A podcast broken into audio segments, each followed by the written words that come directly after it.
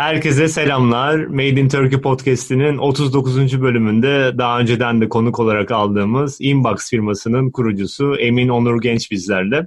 Bugün kendisiyle e, geçtiğimiz hafta yaptığımız konuşma doğrultusunda böyle bu konu üzerine konuşmak istedik. Konuşacağımız konu da e, KVKK, yurt dışındaki GDPR ve Türkiye'de yakın zamanda devreye girecek ileti yönetim sistemi.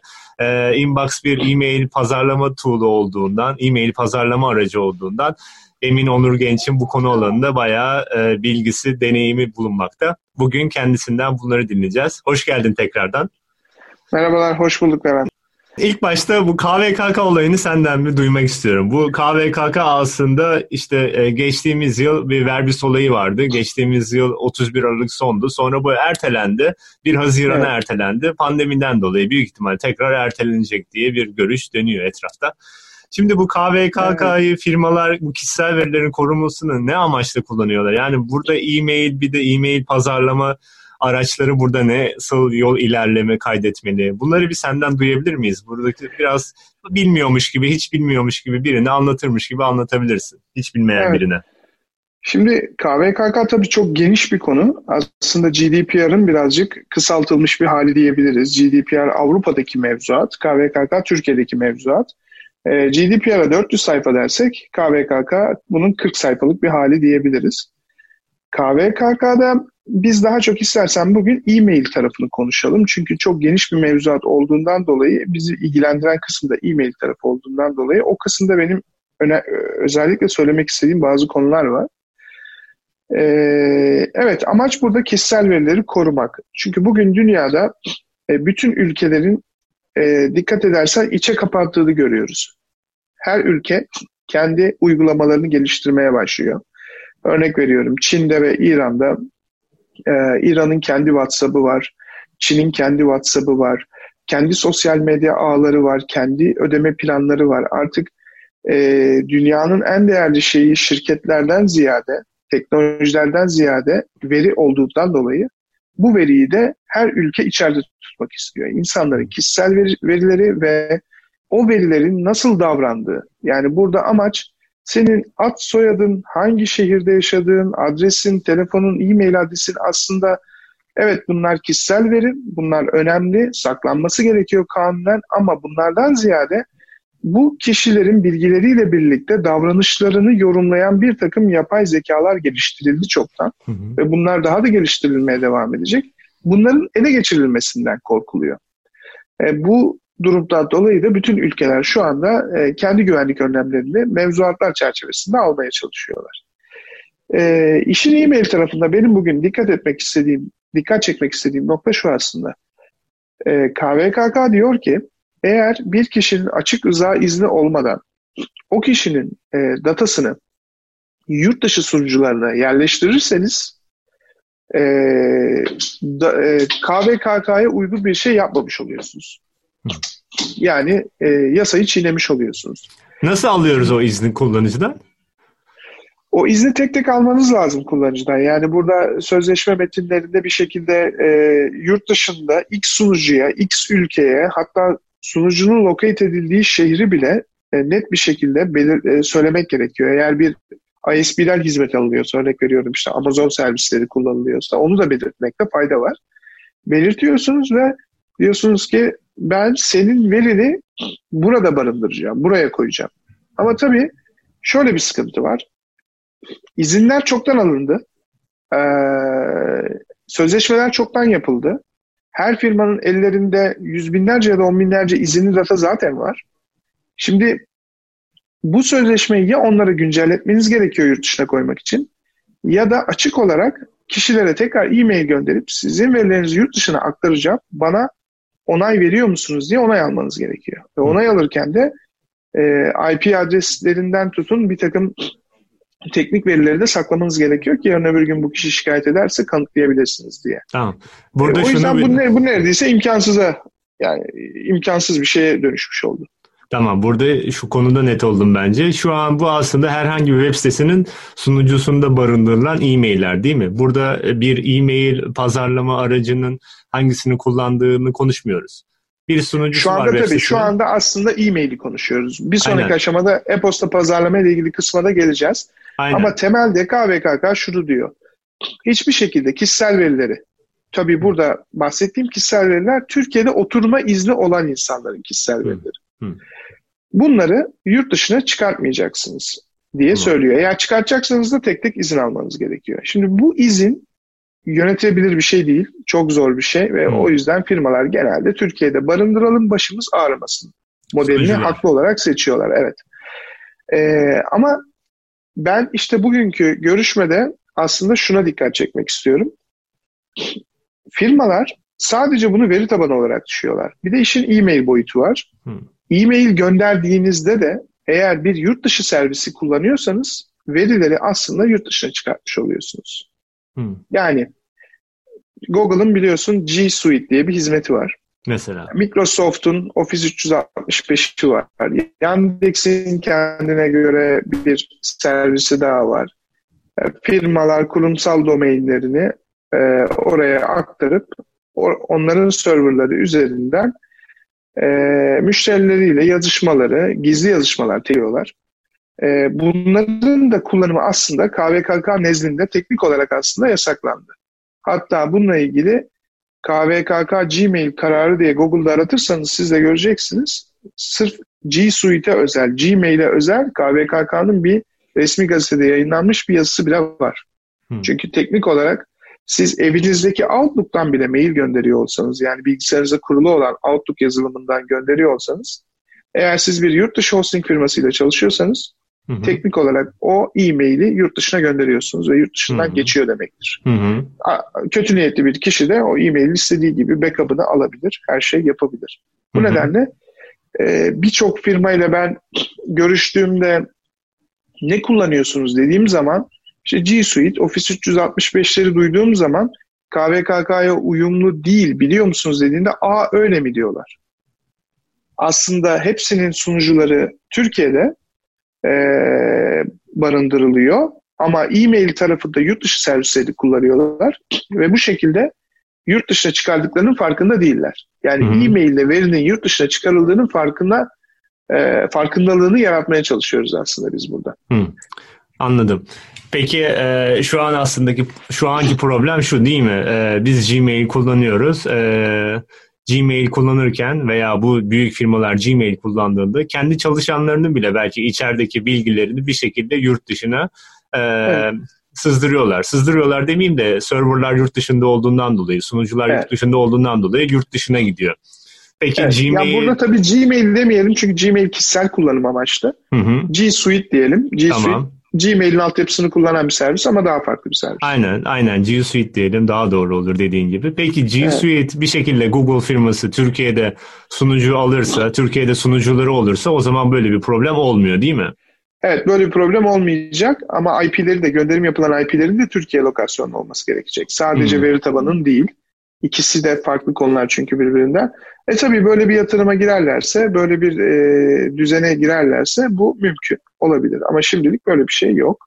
Anladım. E, durumundan ibaret. E, işin bir de e-posta pazarlama kısmı var tabii. E-posta pazarlama kısmında da biz bu aralar e, çok yüksek sayıda e, yurt dışı e-mail, e, e-mail marketing sistemlerini kullanan bir takım firmaların bize geldiğini görüyoruz. Hı. E, çünkü onlar da başlarına bu anlamda bir sıkıntı gelsin istemiyorlar yarın öbür gün. Hmm. E, verilerin Türkiye'de tutulmasını istiyorlar. Gönderim yapılan IP'lerin Türkiye'de olmasını istiyorlar.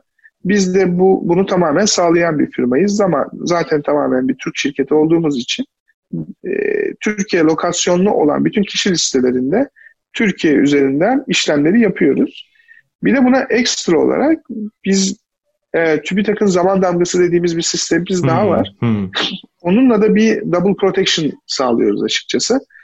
E, bu da onların hoşlarına gidiyor.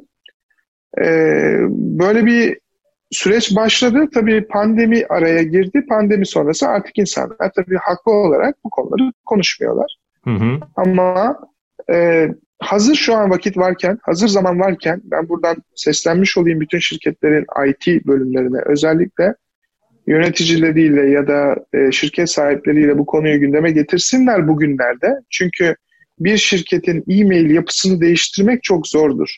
Hı hı. Yani G Suite'i bırakmak, Office 365'i bırakmak çok zor olabilir özellikle 50 kişi ve üzeri çalışan şirketlerde. Ee, hazır böyle bir e, vakit varken şimdiden bu süreci başlatabilirler ki pandemi bittikten sonra e, zaten tahminimce çok yoğun olacak bütün firmalar başka şeylerle. Hı hı. En azından bu süreci bitirmiş olurlar. Hı hı. Hani buradan da onlara seslenmiş olalım. Ee, durum bu şekilde genel olarak. Yani e-mail ile de veriyi yurt dışına çıkarabilirsiniz. Algısını yaratmamız gerekiyor. Anladım. Peki şeyi öğrenmek istiyorum Onur yani. Ee, örnek veriyorum e, ben ihracat yapan bir firmayım. Benim de e, Türkiye'den de müşterilerim var. Bununla birlikte yurt dışından da müşterilerim var. Şimdi evet. bu her ülkede ben o ülkenin sunucusunda mı tutmam gerekiyor? Onlara da e-mail atacağımı düşünelim. Türkiye'den evet. işte onun dışında benim Romanya'dan, Almanya'dan, Fransa'dan, İngiltere'den müşterilerim var. Ee, ve ben evet. şimdi e, diğer ülkelerde de bu GDPR kapsamında böyle bir mevzu, mev, mevzuat olabilir. Ee, Demek istediğim şu evet. yani e, her sizin mesela örnek veriyorum ya da diğer pazarlama araçlarının o ülkelerde sunucularının mı olması gerekecek böyle bir durumda bu ya da bazı ülkeler şey mi diyecek biz burada güvenilir ülkeler arasında örnek veriyorum işte Almanya ile Türkiye bir anlaşması var ee, Türkiye'de de tutsa sunucuları orada da olsa bize e-mail atabilir mi diyecek. Evet şimdi çok teknik ve çok güzel bir soru. Yani bu Hı-hı. sorunun cevabı da biraz e, cevaplamak da net bir şekilde zor. Çünkü Hı. mevzuatlar daha yeni.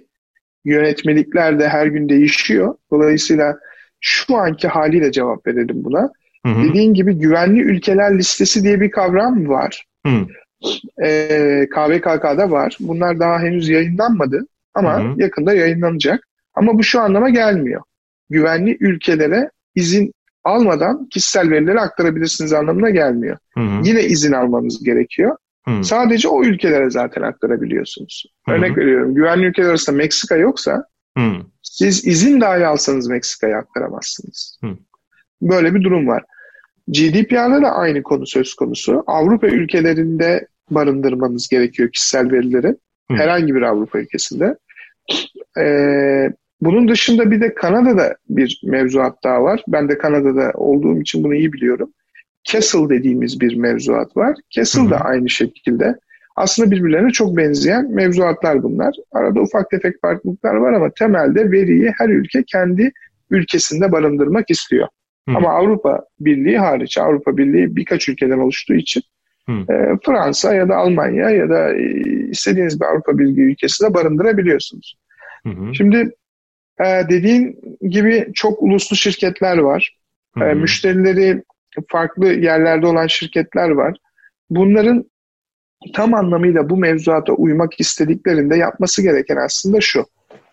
Her e, hangi ülkeye e-mail gönderecekse ve o ülke hangi mevzuatı kapsıyorsa o mevzuat kapsadığı sunucuları evet dedicate etmesi gerekiyor e, ve orada barındırması gerekiyor. Eğer onların IT departmanı kendi CRM'lerini kullanıyorsa ve bu işi kendi çözüyorsa bugün sen de biliyorsun ki cloud sistemlerde Amazon gibi cloud sistemlerde bu işi yapmak çok kolay. Hmm. Yani bir tane oradan e, sunucu açıyorsun online olarak. E, diyorsun ki bunun merkezi Amsterdam olsun. Hmm. Orayı GDPR amaçlı işlerin için kullanabilirsin. Hmm. Bir tane daha açıyorsun. Diyorsun ki bunun merkezi Amerika olsun. Şimdi bu tip servisler için çok kolay. E, ama e-mail marketing servislerinde ise biz geliştirdik. Yakın zamanda başka şirketlerin de geliştireceğini düşünüyorum bunu. Hı hı. E, kişi listesi tabanlı bir lokasyon servisi olması gerekiyor. Hı. Yani kişilerini aktardığı zaman bir firma o kişiler Türkiye'ye aitse KVKK'yı seçecek. Biz onu alacağız, Türkiye sunucularına koyacağız. Hı hı hı. Başka bir kişi listesi oluşturacak. Diyelim ki Almanya'da bir müşteri portföyü var. GDPR seçecek. Biz alacağız onu e, Amazon'un atıyorum Amsterdam'daki sunucusuna koyacağız. Aynen Avrupa Birliği'nde bir yerde. Evet, evet. Biz bu sistemi şu an çoktan geliştirdik. Hmm. Şu anki sistemimizde kişi listesi oluştururken mevzuatı seçiyorsunuz. E, ve her gün belli periyotlarda sanırım 12 saatte bir sistem bu taşıma işlemlerini yapıyor. Sunucular arası taşıma işlemlerini yapıyor. zor teknolojisi olan bir iş, yüklü bir iş, maliyetli bir iş ama bunu yapmak zorundayız. Bunu da kanunlara uymak için biz bunları e, şu andaki sistemde kurguladık. Ve yakın zamanda diğer şirketlerin de bunu yapacağını ben öngörüyorum. Ama bazı bazı email marketing şirketleri var. Mesela Mailchimp gibi şirketler. Onlar daha çok Amerika, Kuzey Amerika müşterilerine odaklı bir yapıya sahip. Ee, sadece Kuzey Amerika olsun, başka bir şey olmasın diyen bir modeli var onların. Hı hı. Ee, onları belki de bunu özellikle de yapmayabilirler. Çünkü zaten e-mail marketing işinde e, sonsuz sayıda size müşteri geldiği zaman siz o sonsuz sayıda müşteriyi kabul edemiyorsunuz zaten. Hı. Belli bir noktadan sonra tamam artık ben daha müşteri istemiyorum diyen firmalar var e-mail marketing işinde. Hı. Biraz diğer işlerden farklı. O doyumluğa ulaştığı zaman e, gemiyi batırmamak için yani giden bir gemiyi batırmamak için daha fazla yük almıyor, daha fazla gönderim hacmi almıyor. Elinde var olanını elinde tutup belki farklı bir markayla farklı bir e, ürün çıkartabiliyor. Hı hı. Öyle durumlar olabiliyor. E, böyle bir kapsam var ama tabii bunların uygulanması zaman alacak. Yani ben şu anda e, KVKK tarafında e, şu an bir firma bu kurala tam anlamıyla uymuyorsa KVKK'nın bütün gerekliliklerini yapmıştır ama gidip veri tabanını Almanya'da şu an barındırıyorsa örnek veriyorum sırf oradan ceza kesileceğini düşünmüyorum şu an şu an şu aşamada ama diğer önlemleri aldıysa. Çünkü KVKK'da bunun dışında daha çok şey var. Hı hı. Ee, ama bu süreç bir yıl içinde tamamlanacak gibime geliyor. Yani bir yıl içinde bütün veriler her ülkenin kendi database'lerinde duracak şekilde planlanacak gibime geliyor. Hı hı. O yüzden şimdiden şirketlerin vakti varken ellerini çabuk tutsunlar derim ben. Aynen yavaş yavaş hele şu anda e, biraz daha evden çalışılan dönemde belki de hızlandırılacak işlerden evet. biri olabilir.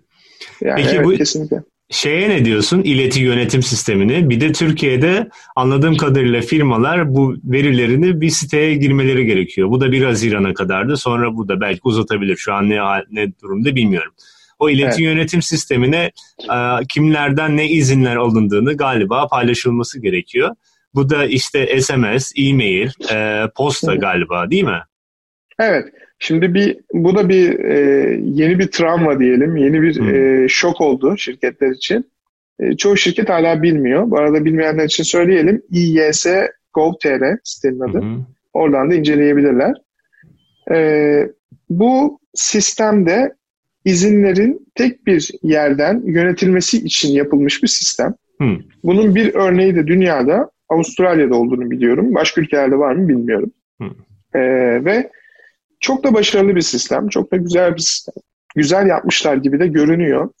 Tabii bunun e, milyonlarca datanın işlenmesiyle alakalı çok güçlü sunuculara ihtiyaç olacaktır. Çok güçlü kaynaklara ihtiyaç olacaktır. Onu göreceğiz zamanla nasıl yönetildiğini. E, şimdi siteye girdiklerinde arkadaşlar da görürler.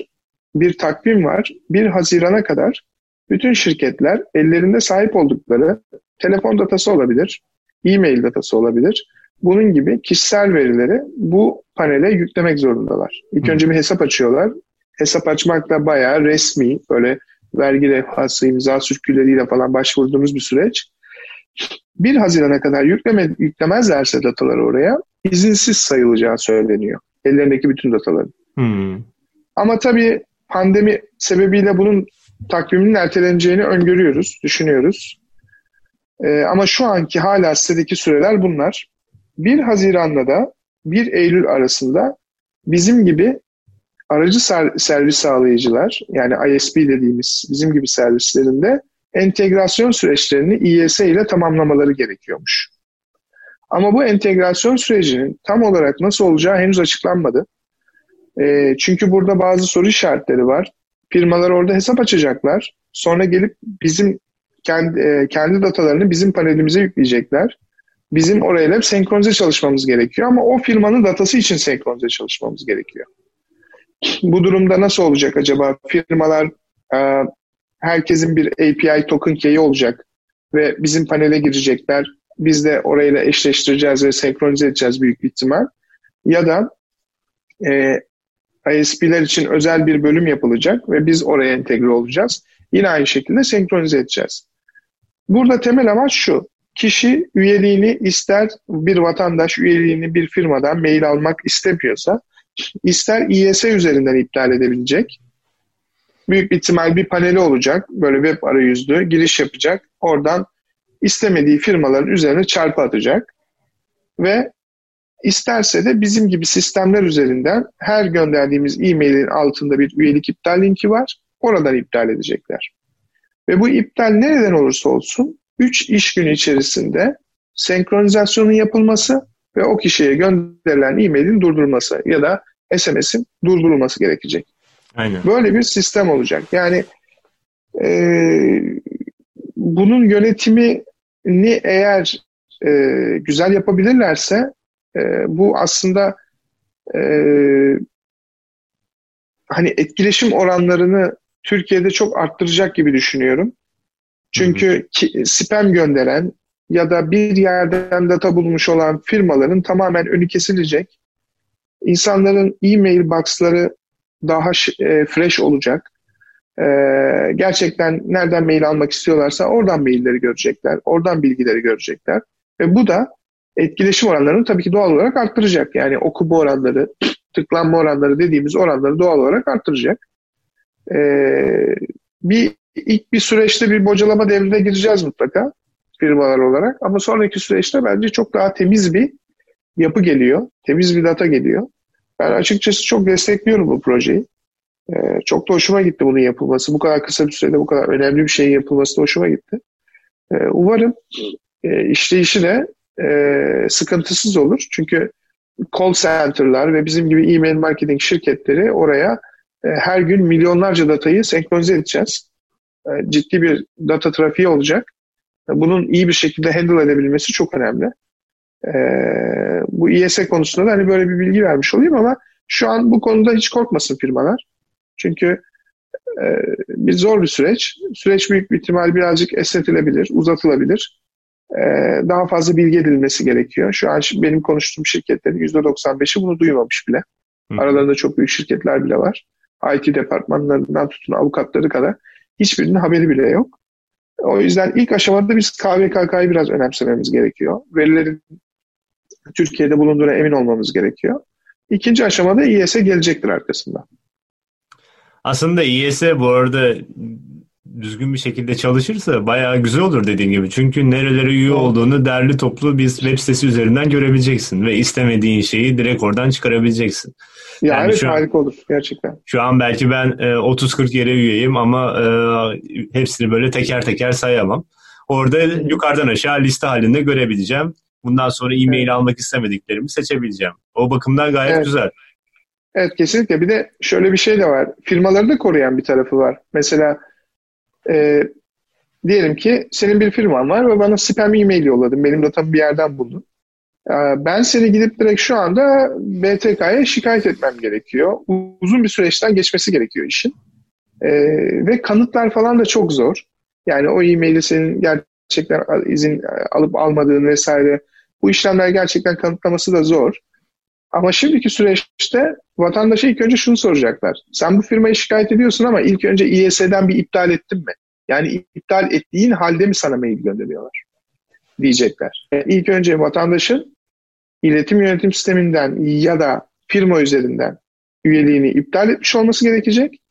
Eğer e, firma iptal ettiği halde e-mail göndermeye devam ediyorsa, o süreci iyi yönetemiyorsa o zaman belki cezai bir yaptırımla karşılaşacaktır.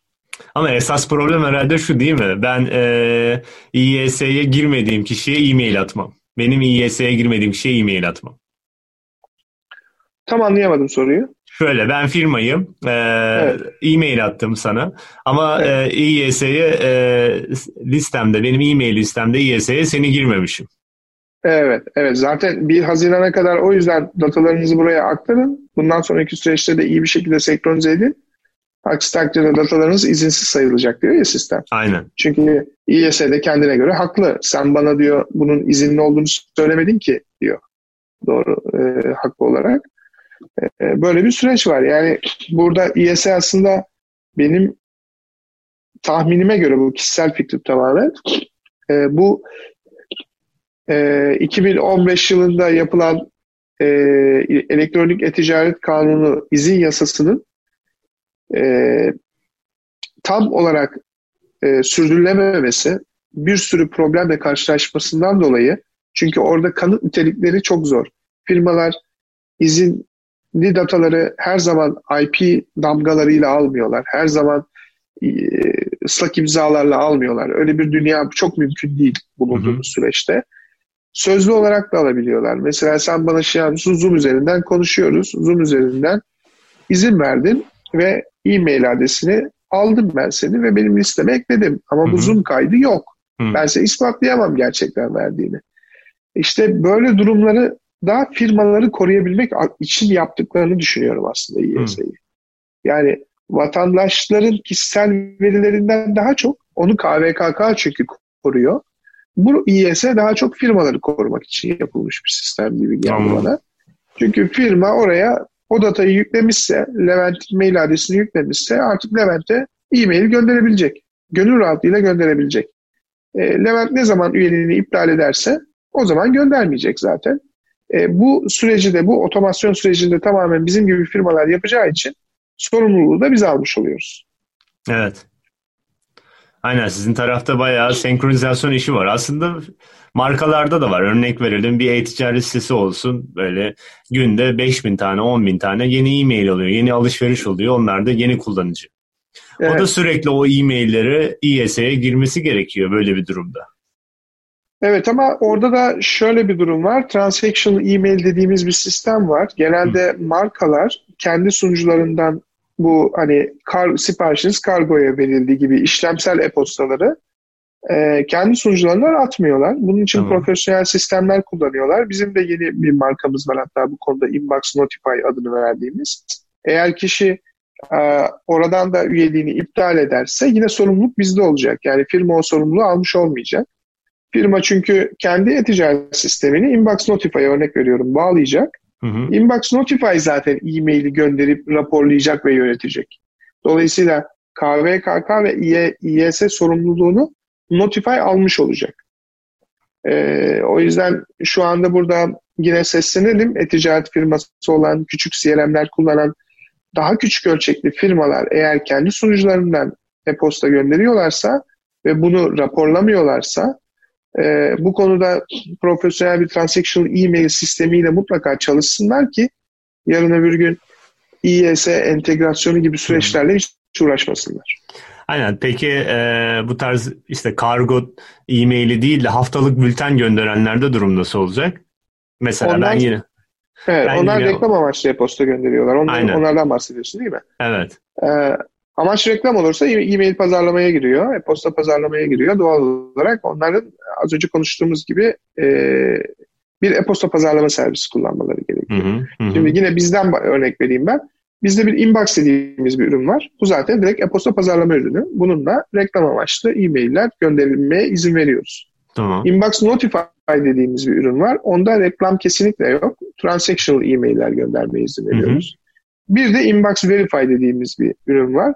Onda da e, datasından emin olmayan ya da uzun süredir o dataya e-mail gönderimi yapmayan e, kişi ya da firmaların e, verilerini temizlemek istediklerinde e, oradan e-mail adreslerini e, import edip kolay bir şekilde hatalı e-mail adreslerini tespit edebiliyorlar. Hı hı. Temizleyebiliyorlar listelerini ve bu sayede inbox oranları daha yüksek bir şekilde ilk gönderimlerine başlayabiliyorlar. Hı hı. Ee, böyle bir sistem geliştirdik ve tek bir account'la, inbox account adını verdiğimiz tek bir account'la 3 tane hatta yakında 4 ürün, ileride 5. ürün de geliyor. Hepsinin takvimde yapıldı. 5 ee, ürüne birden kolay bir şekilde erişebilecekler. Bunların yönetimini hepsi yapabilecek. Hı hı. Ve bütün mevzuatlarda arka planda ayarlı olacak. KVKK ve İES ile ilgili onların hı hı. ekstradan bir işlem yapması gerekmeyecek. Anladım. O zaman bu tarz firmalar IES ile entegre olmak istediklerinde bir e-mail pazarlama aracı kullanıyorlarsa o e-mail evet. pazarlama aracı sayesinde zaten yeni gelen e-mailleri de IES'e aktarabilecekler. Evet, aynen öyle. Şimdi aslında zaten çoğu noktaya değindik. Bir KVKK'yı konuşmuştuk, ona değindik. IES, GDPR mevzuatı, orada nasıl oluyor, nasıl ilerliyor? Evet. Ee, senin değinmediğimiz ve eklemek istediğin nokta var mı? Ee, aslında var ama daha fazla insanların kafasını bulandırmayalım istersen. Çünkü Aynen. Bayağı, bayağı teknik bilgiler verdik fazlasıyla. Ee, burada çok kısa bir özet geçmek gerekiyorsa e, bu kötü bir süreç değil. Bu firmaların üzerlerine alabilecekleri bir e, sorumluluk da çok fazla yok açıkçası baktığınızda. Hı. Normal olan süreç devam edecek. Sadece her şey biraz daha şeffaf olacak. Ve daha fazla her şeyi ülke, ülkemiz içerisinde tutmaya çalışacağız. Dışarıya veri aktarmamaya çalışacağız. Yani sadece bu başlıklar çerçevesinde düşünürsek aslında büyük bir deprem bizi beklemiyor. Hı hı. Ee, daha sürdürülebilir bir süreç olacak. Her şeyin daha kanıtlı, şeffaf olduğu bir süreç olacak. Ve bunu şirketlerden daha çok bizim gibi aracı servis sağlayıcılar, call center'lar gibi e, servis sağlayıcıların üstlendiği bir e, durum olacak. O yüzden e, korkmasınlar diyorum. Evet. Tamam o zaman. Çok teşekkürler. Bugün e, hem ithalat yapan aslında hem de ihracat yapan firmaların e-posta pazarlamasında yakın dönemde nelere dikkat etmesi gerektiğine değindik. Evet, Çok teşekkür aynen. ediyorum vaktini ayırdığın ben için ve detaylı bilgileri paylaştığın için. E, kendine çok iyi bak. Sağlıcakla. Sen de. Kendine çok iyi bak. Görüşmek üzere.